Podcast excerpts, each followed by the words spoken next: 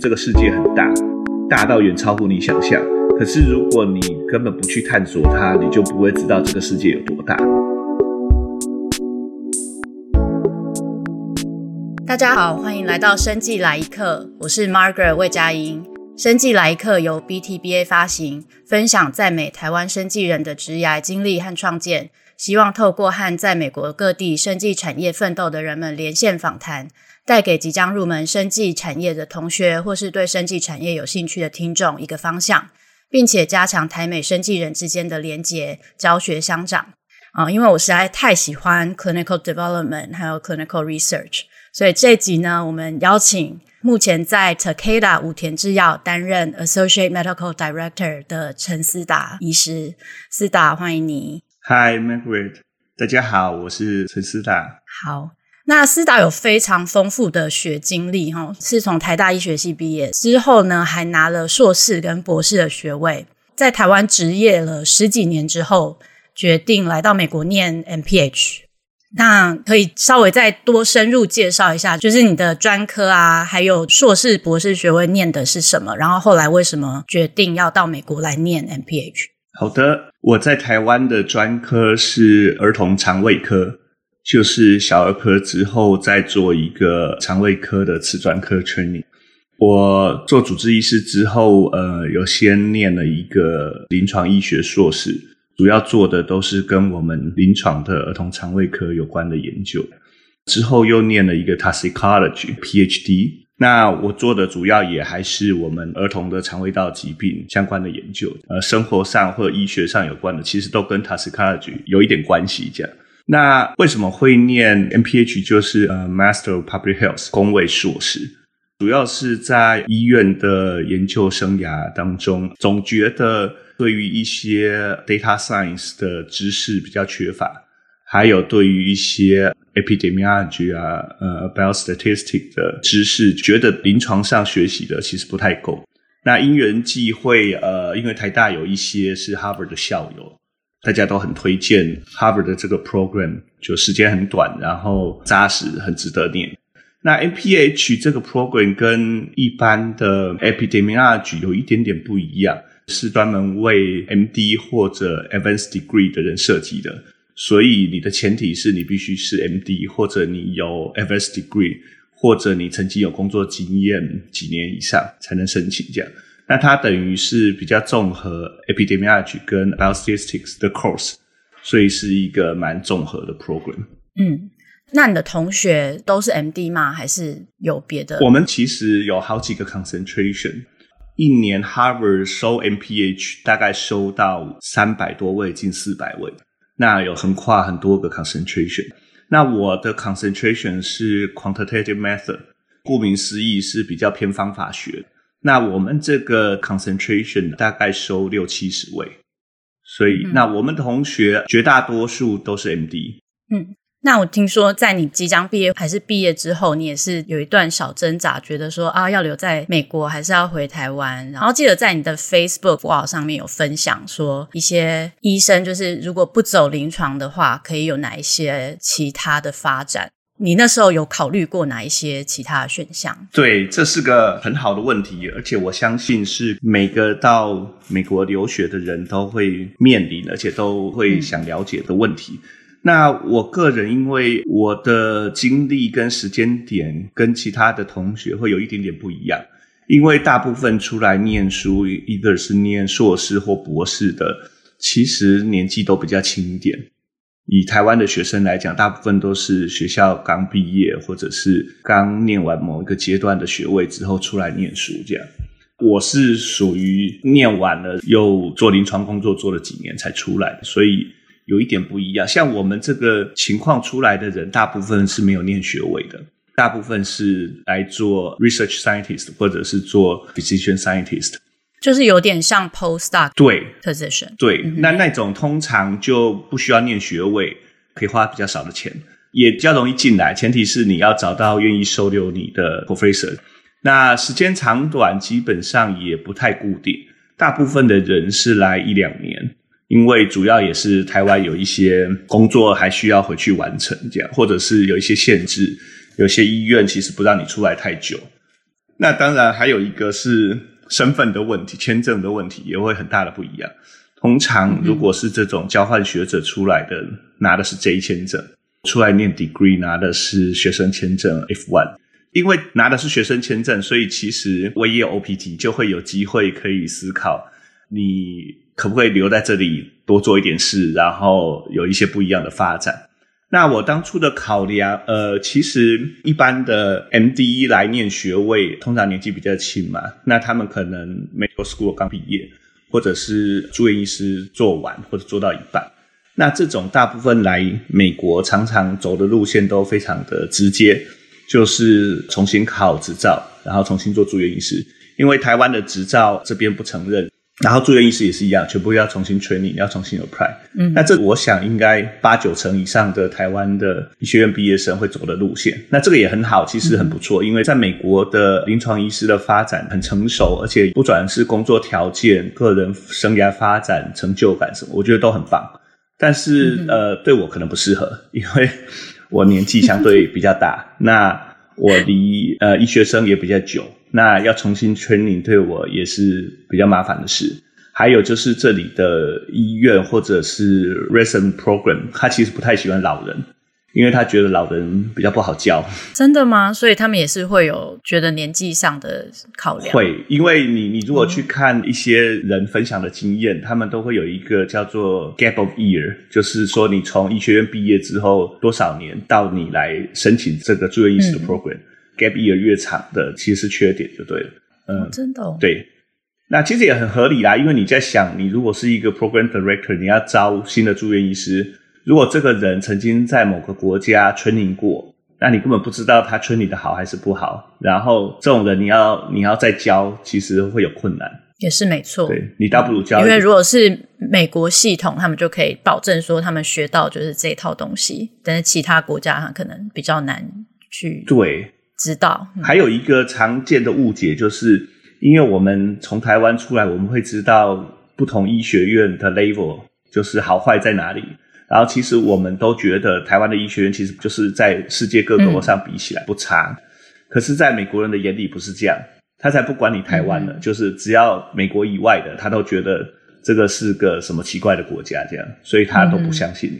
嗯嗯嗯。所以这个也不能怪他们啦。如果是我，我也会这样啊。那你毕业之后再考虑其他的工作方面，就是除了临床这条，你已经就觉得说啊，可能不可行。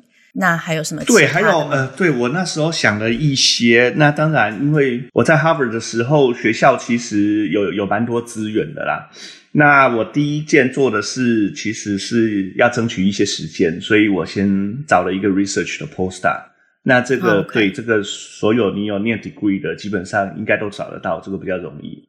那之后生涯的考虑，以我们这种 background，一般就是三大类嘛。除了 clinical，第二个就是 research 或者 academic，第三个其实就是 industry。其实这个还蛮直观的。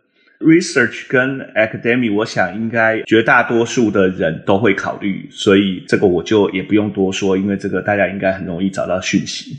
那主要困难的是 industry 这一块。那我觉得 industry 这一块在台湾的学生来讲，可能以前接触的非常非常少，那尤其是 MD，因为在台湾的 MD，基本上你的就业选择当中，可能百分之九十甚至百分之九十五都是走临床，所以要跳脱临床以外的选项非常非常少。那所以我在这里我就有去了解一下，当然学校也会有一些 career fair 可以去参考。我一开始比较有兴趣的主要是两大类啦，一大类其实是比较偏 consulting。那一大类其实就是所谓的呃药厂或者是 healthcare company。我先讲 consulting 好了，因为 consulting 也是一个台湾很不熟悉的领域。那在美国或者在一些欧美国家，其实是蛮蓬勃发展的。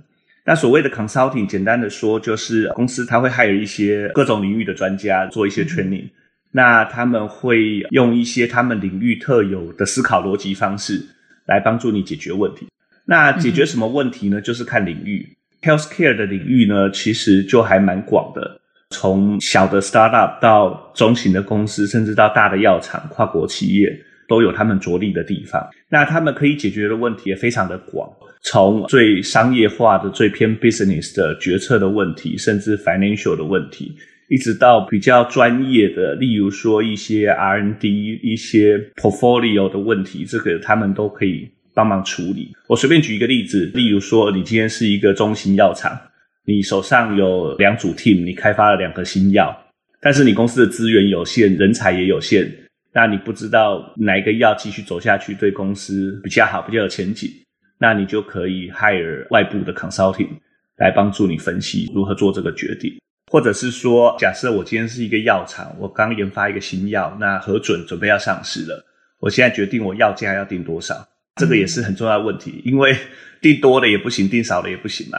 那这个要考虑的因素就很多，包含了你要考虑你前面投入多少成本，你未来还要再投入多少钱，然后你这个药要卖到哪些国家，然后市场上有什么竞争者。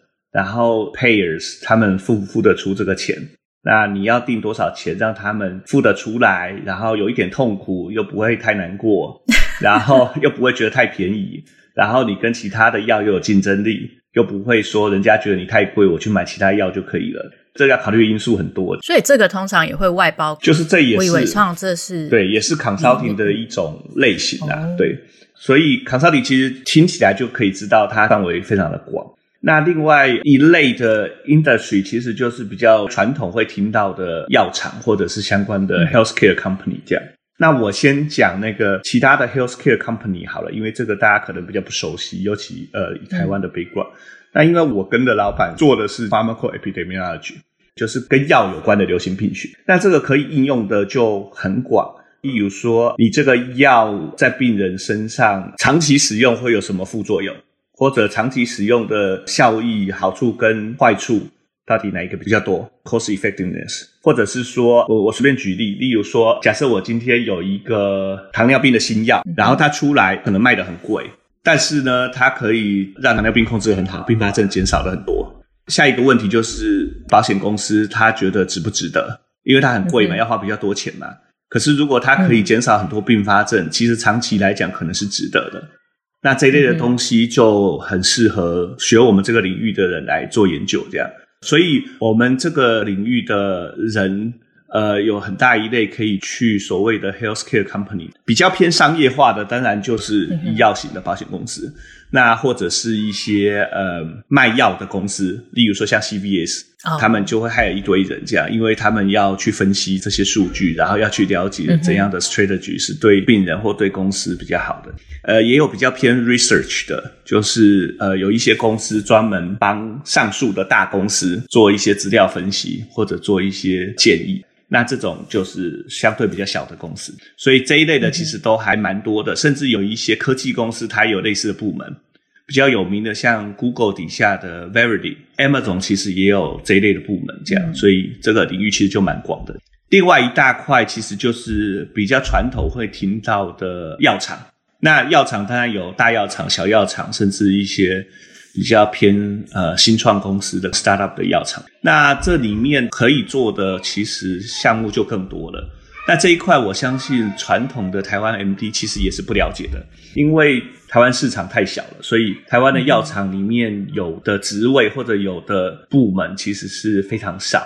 台湾药厂最常跟 MD 有关的部门，其实都是属于 Medical Affairs，嗯，或者是医药专员，他就是呃 Sales，呃也不算是 Sales，他等于是 Sales 的 Manager 的头，就是他负责跟各医院、各医师或 Professor 说明他们的药的特性或者机转，嗯，或者去比较他们的药跟其他的药有什么不一样，所以他们常常会带头办一些 Workshop 或 Seminar。来跟医师们传达专业知识，跟 sales 还是有一点点差别。那 sales 是属于在下面一点去推销药品销售的。嗯哼。那这一类的呃 medical affairs 在台湾是医师去药厂最大宗的角色，但是在美国的 medical affairs 其实还有负担，就是比较类似 research 的行为。例如说，他也会去分析这些药物的使用状况，跟追踪这些病人的状况。例如说，他们会有很多 registry。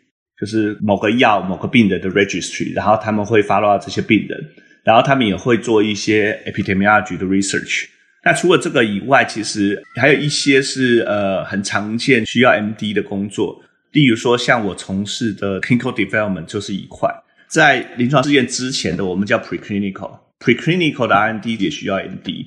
一般人会以为啊，这一块不是找一堆 PhD 做生物医学药物研究就行？其实不行，因为做完了之后你要接轨到做 clinical trial 的人，所以它里面也是要 MD 的角色。那另外有一块也很大块的，其实就是 drug safety，或者有时候我们喜欢用的 term 叫做 pharmacovigilance，嗯。那它就是在讲药物安全。那简单的说，就是这个药物不管在上市前或上市后，它的安全性跟副作用的监测，这样，那这个就显然也是需要 MD 的。这几块是比较大，然后比较显而易见是需要 MD，当然还有其他的啦，包含很多，例如说什么 clinical operation 啊，甚至一些管理阶层的职位，其实也很多是 MD 的，所以就是药厂需要 MD 的角色。呃，远比我们想象中的多很多。对啊，在台湾就已经知道 MD 是一个非常受到尊重的职业，然后出了国之后，发现有 MD degree 其实还是非常的吃香。如果真的回去，年轻的时候的自己，有可能会建议自己说：“哎，回去再念一个 MD。”其实 PharmD 也是不错了。哦，谢谢。好，哎，那个，但是其实医生或者是 MD 的承受的压力其实也是蛮大的啦。那在 clinical development 里面，就是我知道 medical director，然后还有 clinical scientist，其实是非常紧密合作的一个关系。但是做最终的医学上的决定的时候，当然还是呃 medical director 会去下这个决定，然后最后 sign off 的人其实也是 medical director，所以其实需要承受的压力也是蛮大的。这样，那最后你会选择进入 clinical development 的原因，或者是你觉得怎样的知识技能让你觉得？你可能很适合这个职位，这是个很好的问题。其实我觉得我运气也蛮好的，因为也是阴错阳差。我敢说，绝大多数的人，呃，还没有进去这个领域之前，其实都不是真的了解 clinical development 在做什么。那我个人就非常明显，因为我完全不知道。所以你在台湾的时候没有机会接触到临床试验吗？我们会接触到临床试验，嗯，我们会参与，但是在医院的医师在临床试验的角色基本上比较像执行者，就是说药厂已经他有一个药，然后准备要做临床试验了，那他也准备好 protocol，就是要怎么做，要怎么设计，都准备好了，然后他就去找各个医院的医师，你手上有这些病人的，嗯，然后如果你愿意，你也同意。这个 protocol，那你就可以加入。那你的角色就是按照这个 protocol 来执行，来收案病人。然后这个 protocol 会告诉你巨细靡遗每一件事、每个时间点你要做什么，这样你要怎么给药，然后发生什么状况你要怎么联络。嗯。所以在医院的医师基本上你不用管太多事，你就是好好的看你的病人，收你的病人，然后处理你病人的问题。你也可以是 researcher initiate 的，但是我们现在讲的这都是 sponsor initiate，就是药厂发起的临床试验，那个跟医院自己医师发起的有一点不太一样。相对的，我们现在在药厂做 clinical development 在做什么？其实就是反过来的那一块，就是我们在一个临床试验要发起之前，你就要先设计好这所有的事情，把整个规划好之后，你才可以交给呃医院的医师去执行。搭配的好，那一个临床试验才会成功。嗯，对。那进药厂做 clinical development，基本上没有进去的人都不知道在干嘛。其实，在学校也没什么机会会教，因为我一直问到目前为止，嗯、不管是你是 medical school 出来的，medical school 里面也不会教；那或者你是 pharmacy school 出来的，pharmacy school 里面其实也不太会教这样。那你即便像我念 public health，我在整个 Harvard School Public Health 的 course list 上，其实也找不到。我们有一两门跟 clinical trial 有关的 course，但是教的内容是属于比较概念性的，就是告诉你 clinical trial 在干嘛，嗯、怎么分期，然后里面的特性是什么。它其实没有办法告诉你比较细节上或比较 practical 要怎么操作这样。那真的要怎么做，其实都得你真的进了药厂，然后你才会学到这些知识。所以这是一个蛮特别的经验。其实我最近也在想，因为有人找我去给一个 seminar，然后我就在想说，要如何教 clinical trials，其实还蛮不容易的。因为我觉得概念上大家可能都知道，但是真的要进入到那个细节，然后实际面是怎么执行的，其实我觉得有点难教。我有听过一些有趣的 seminar，就是在业界会有一些比较资深的前辈，他们可能在这个行业已经十几二十几年了。那我觉得教的比较好的，其实都比较像 case study，他必须要有一个例子给你，嗯、然后有一个情境，然后跟你举例子说在哪个时间点遇到怎么样的状况，然后你要考虑哪些事情。嗯、我觉得比较像 business school 的那一种 case study 的方式，我觉得才会比较容易了解。那你要来给我们一个 case study 吗？呃，我我觉得我可能还还不够 qualified，我的经历还太太浅。也也许有个五年、十年的经验的人可能会比较 qualified。对，嗯，所以你觉得到你目前接触到的东西来说，你觉得最重要的一些知识技能会是些什么？我觉得临床知识应该是蛮重要的。那除了你指如果要做 clinical development 这一块嘛？对，对，我觉得对这个问题很重要，因为说老实话，这个领域说复杂很复杂，但是说难其实也不太难。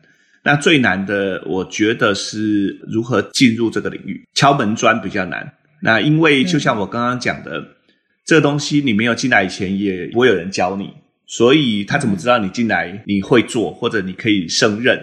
在 hiring 的时候，大家都会存在很多问号。基本上，绝大多数的大药厂，他都不喜欢招没有经验的人，他喜欢招有人 training 过的这样。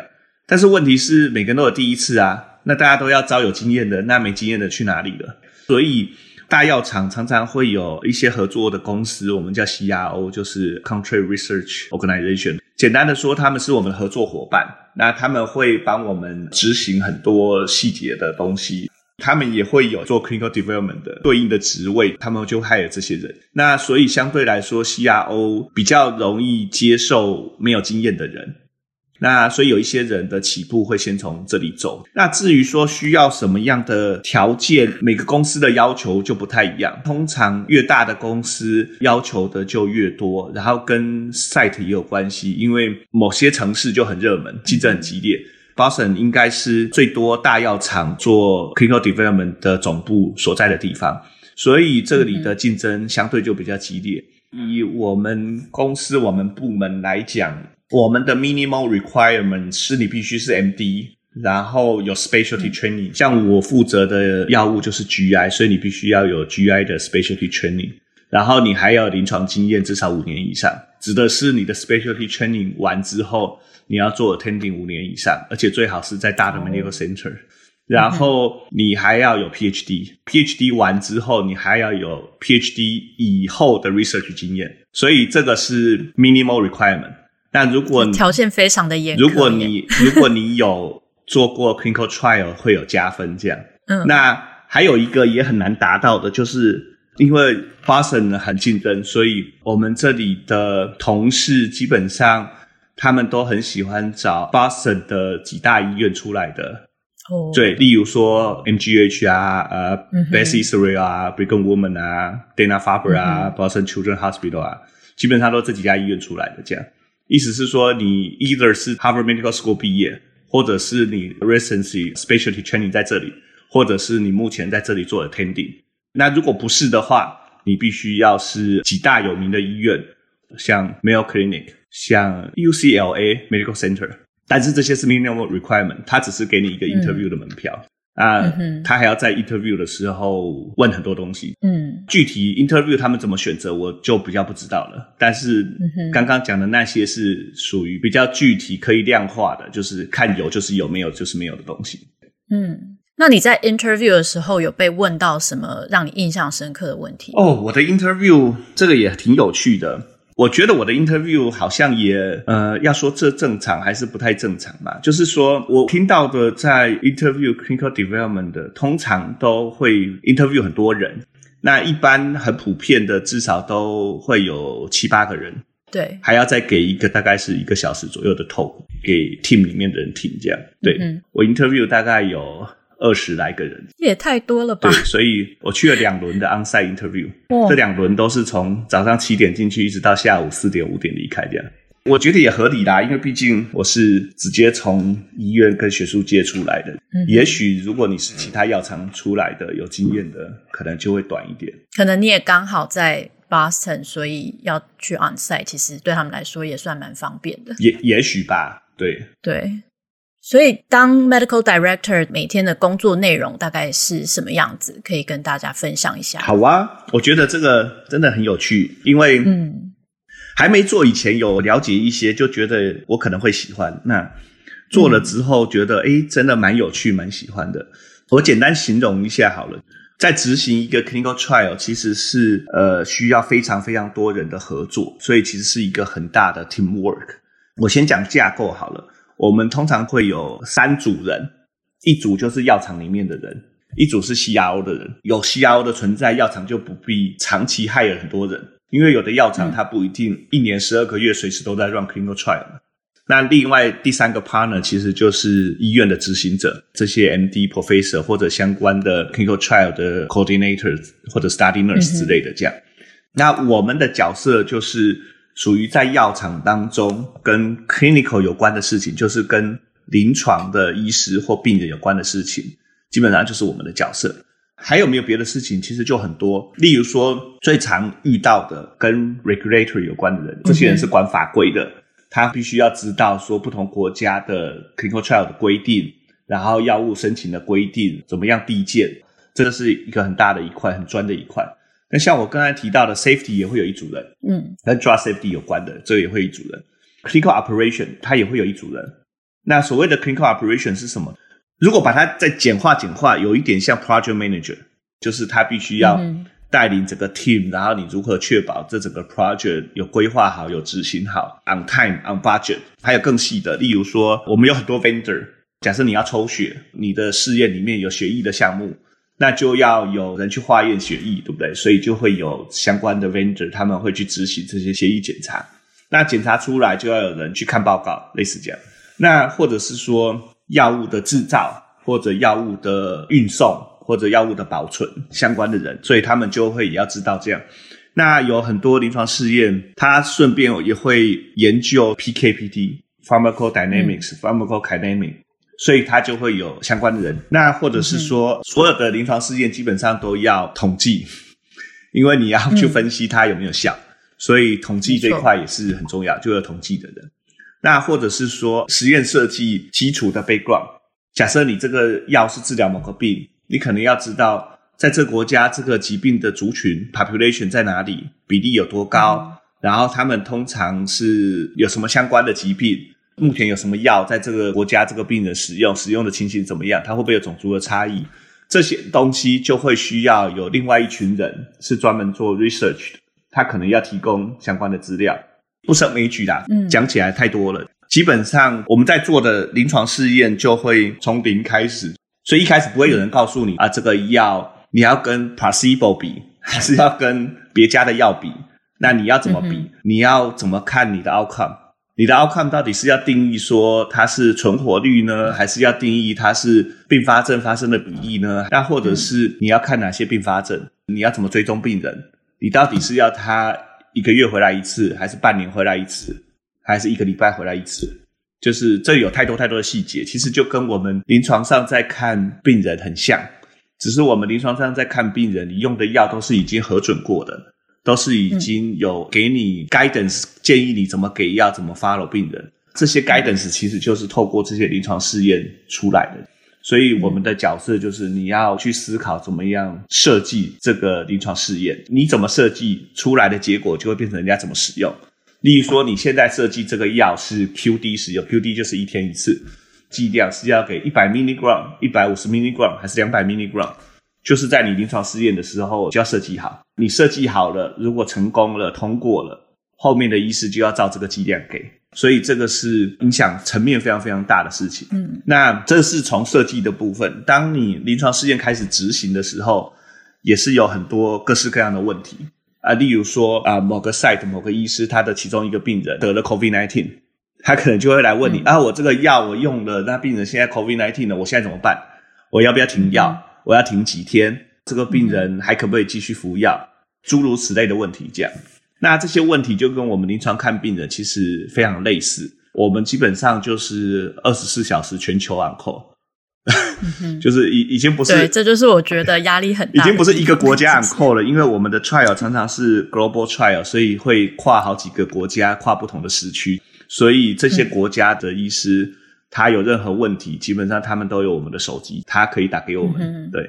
但是这也是有趣的地方啊，就是你、嗯、你会及时可以知道这些讯息。在执行中是这样，执行后也是很大的一块。执行后就是变成你要看这些数据，你要看收回来的资料，然后你要 verify，你要去验证这中间有没有记载错误啊、登录错误啊，或者你觉得这个病人的并发症，医师解释的好像不是很清楚，可能要请他们再解释清楚到底病人怎么了。就诸如此类的，最后还会算 data 出来嘛？你要跟 team 里面的人去讨论，哎，这个数据这样子统计合不合理？要怎么解释？嗯、那是不是符合我们的预期？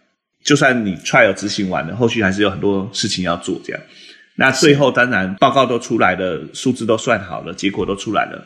你后面就是要跟 agency，在美国就是 FDA 嘛，欧洲就是 EMA 啊，就不同的地区有不同的 agency，你要跟他们申请，看你是要新药上市，或者是你要增加新的 indication 之类的，所以其实蛮广的，然后远超乎我的想象，很有趣。对啊，这真的是，就是你如果以宏观来说的话，其实真的有可能会影响到接下来的 guideline 或者是什么等等的，我觉得其实真的是很有趣的一个工作。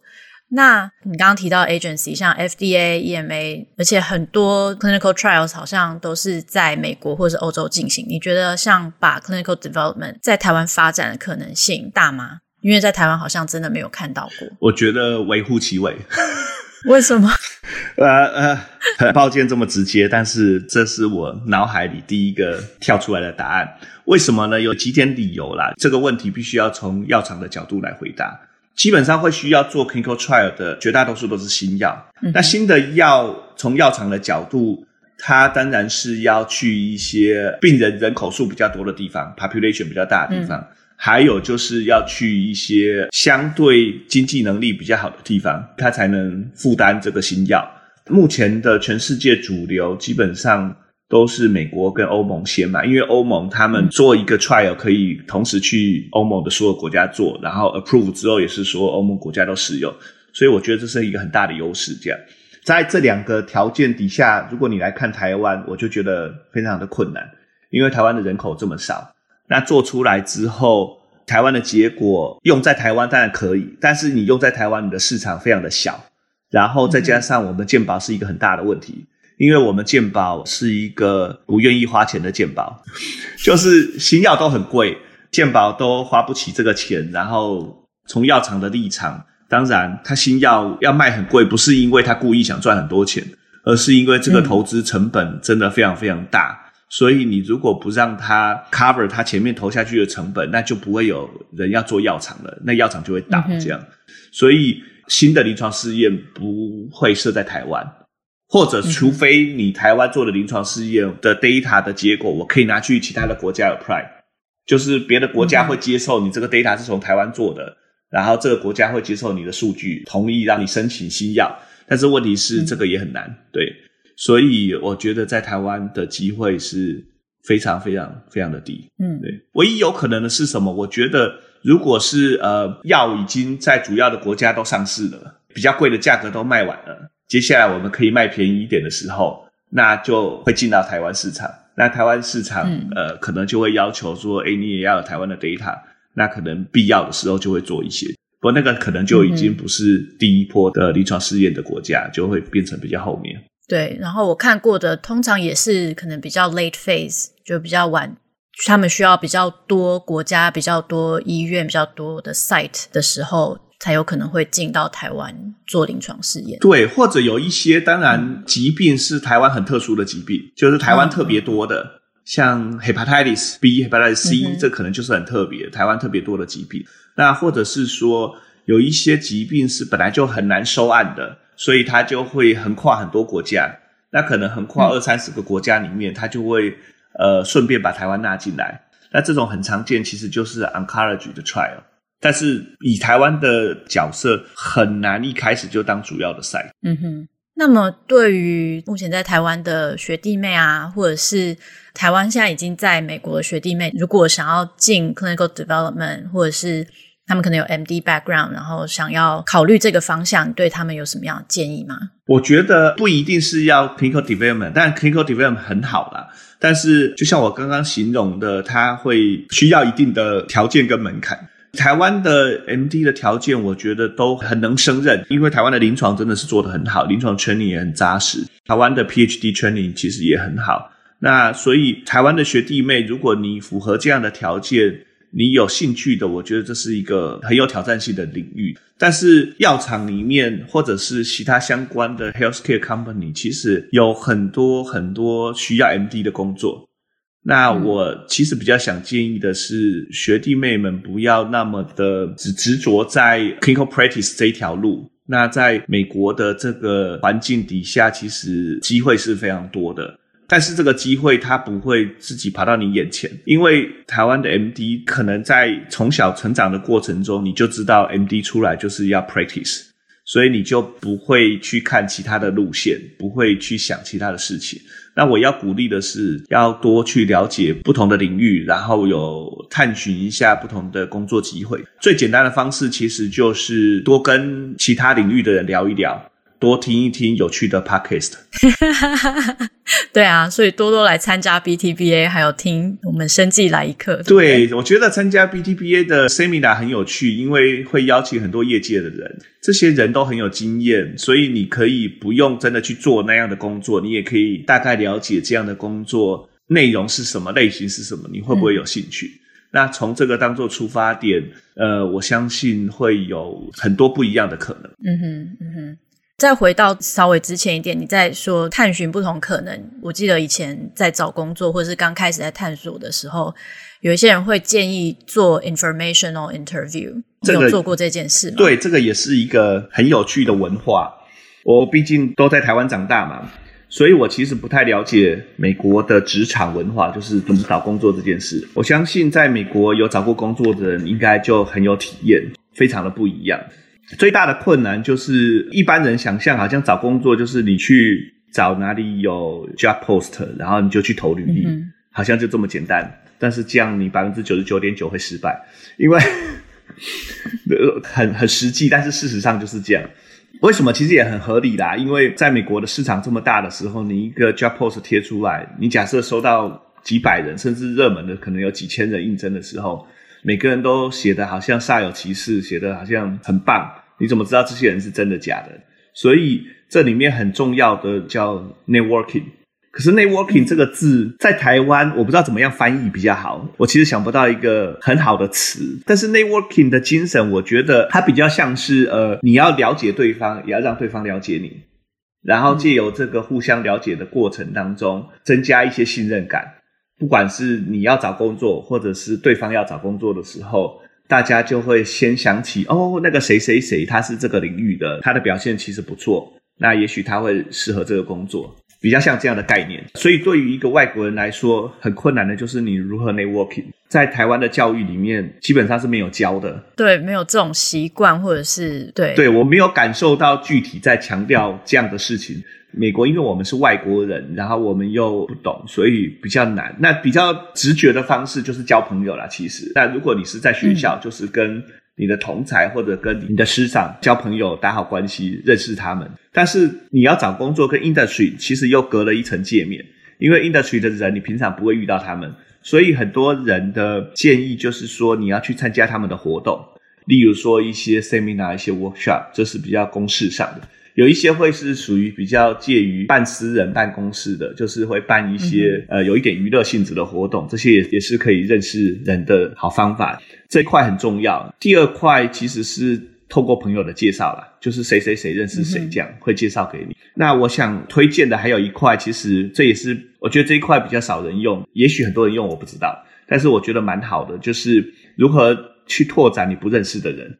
我用的是别人建议的方法，很笨，但是蛮好用。就是在美国的 LinkedIn 很发达，大家都会有自己的 LinkedIn profile，嗯，所以你可以在 LinkedIn 搜寻你的关键字，或者搜寻你认识的人，然后你就会看到他的经历、他的教育背景跟曾经做过什么工作。那你只要找到有兴趣的或者跟你相似的，你就去敲他，传 message 给他，然后看他愿不愿意跟你讲几句话，甚至喝咖啡。在某个地方，然后他来跟你聊天，喝一杯咖啡，然后可能聊个两小时、三小时的，这个都有。当然，这个呃成功率不高啦。你敲十个人，可能会有一个人愿意跟你聊天，或者二十个有一个。但是这也没关系啊，那就表示你敲一百个就会有十个嘛，你敲一千个就会有一百个嘛。借由这个聊天的过程，我觉得你就会知道这个行业或者这个人他的工作领域，他在做什么，他知道什么，他愿意跟你分享什么。我的习惯是我都敲比较资深的人，因为我听到的很多人都是会怕，所以他就敲跟他比较同 level 的人。假设他想应征一个呃 scientist 的职位，他就去敲一个那个公司那个职位去年刚入职的 scientist。但是我后来发现那个没有用。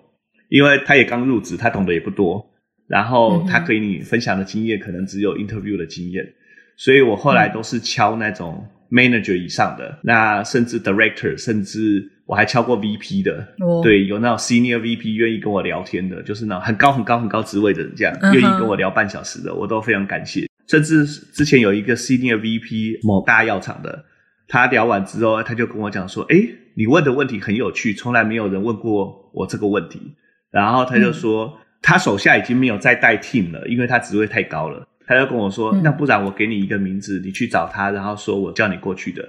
他底下好像有在招人，类似这样，嗯、所以我就去了，然后就找了，然后就得到 interview 的机会。所以，哦，好厉害！就是这是你完全没想到的，而且像这种从 VP 跟你 interview 完，对，pass 给他下面的 director。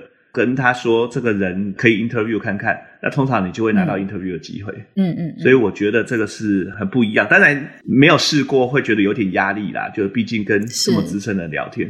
可是我觉得美国的文化大家都蛮习惯的，就是即便很资深的人，他们都很 nice，然后很愿意跟年轻人讲讲话。嗯所以我觉得这是一个很不一样的经验，也是以前从来没想过的。对啊，哇，这个很厉害。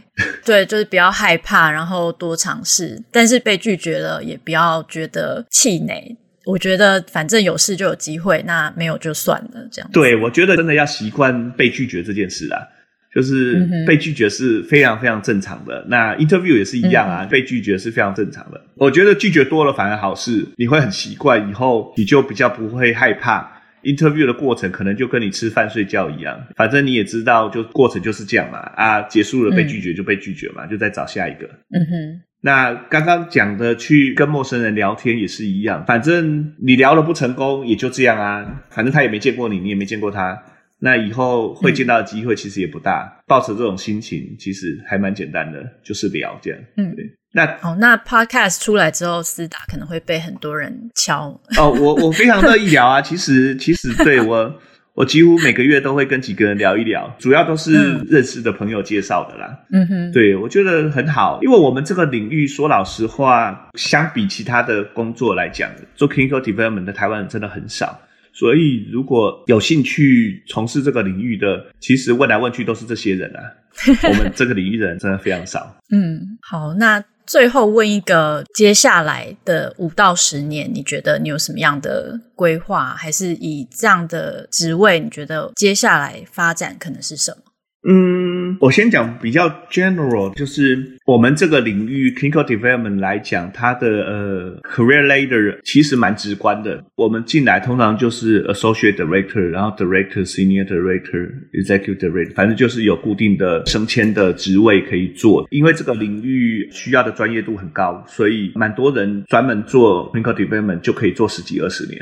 但可能会跳不同公司或者负责不同的产品啊，但是光这个领域就可以做很久，因为这个领域它不会消失，它一直存在。因为你只要要有新药，就必须要有人做。那越有经验的人，你越有价值，所以你越不会消失。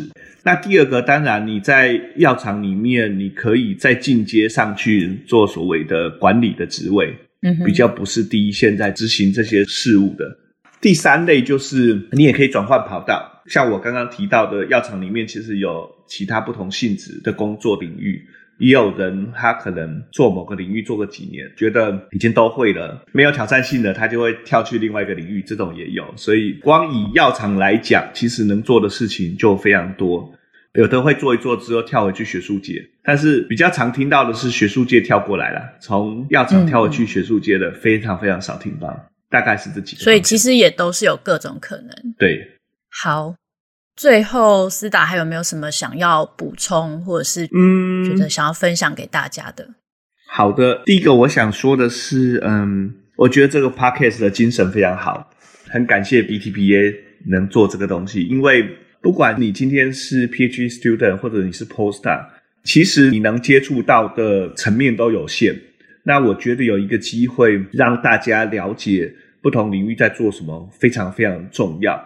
因为如果你一个工作你从来都没听过，你从来也都不了解，我保证你绝对不会有机会去做它，因为它根本不在你的选项里面。就像我一直强调的，我其实很鼓励台湾的学弟妹，你们的视野要放宽一点。这个世界很大，大到远超乎你想象。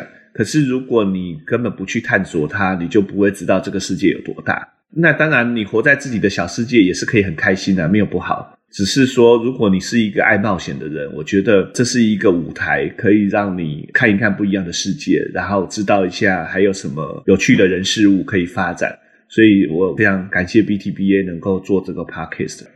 再来，我其实要鼓励学弟妹的，就是说台湾很好，台湾是一个很安全、很美丽的国家。那尤其是在现在 pandemic，大家更有这种感触。有一些人有一些想法，就是说好像哦，你们这些出国的人就是想要逃离台湾，觉得台湾不好。其实我这里想强调的是，至少我认识的在美国的台湾人，其实。我们常常讨论的事情，常常关心的事情，很多都是在台湾。就像我们今天会讨论到，哦，，the clinical development 这个领域，台湾有没有机会发展，或者相关的产业在台湾的年轻人有没有机会做？其实这些都是会在帮台湾思考。那我其实想鼓励的就是，我们这些台湾的年轻人，你要勇敢的出来闯一闯，因为不是只有待在台湾才能帮助台湾。你离开了台湾，说不定你对台湾的帮助会更大。如果我只是一直在做 clinical practice，那也没有不好，我可能可以帮助几千个或几万个病人。但是今天我换一个角度，我做 clinical development，我如果能够成功的帮助一个新药，让它能够上市，我可能可以帮助的是几百万人，甚至像你一个 COVID 的 vaccine。他可能是几亿人，所以我觉得这个的 impact 是很大的。所以我其实要鼓励年轻人勇敢的闯一闯，把你的视野打开，那这个世界会非常非常的不一样啊！太感动了，对啊，非常的鼓舞人心。非常谢谢思达今天接受我们的访问，觉得带给大家无限的希望以及无限的可能。那也鼓励大家多多尝试跨出自己的舒适圈，然后也多收听我们的生计来一课。今天非常谢谢思达来参加我们这个节目，接受我们的访问。呃，也谢谢 Margaret 跟 BTBA 可以给我有这个机会来聊一聊我的心路历程，跟给年轻人的一些想法。嗯、谢谢。好的，我们再次谢谢思达。节目的最后，我们来预告一下下一集的来宾。下一集我们将会邀请到 Dr. Frank Lee。Dr. Lee 在 DMPK，也就是 Drug Metabolism and Pharmacokinetics 有非常多年的经验，他将分享他一路走到 VP 的心路历程。那就请大家期待我们下一集的节目喽。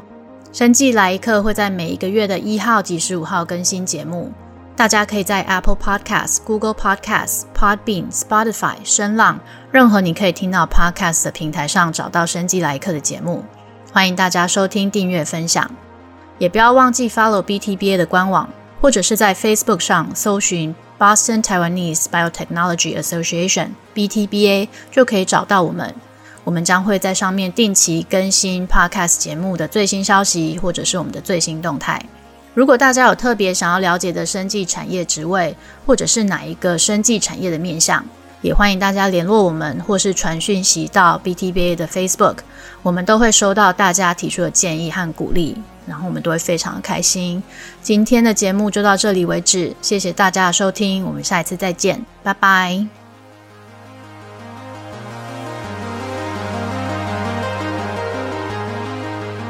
谢谢您收听这集的《生计来一课》，《生计来一课》由 BTBA 制作，驻波士顿台北经济文化办事处赞助。本集的制作团队有陈范恩、Yvonne、Margaret、Richard、Erica、Joe。后制由 Joe 和 Zoe 负责，我们的宣传则是 Phoebe。有任何问题或是意见，都欢迎寄信到 tmrbiotech.moments@gmail.com。谢谢大家今天的收听。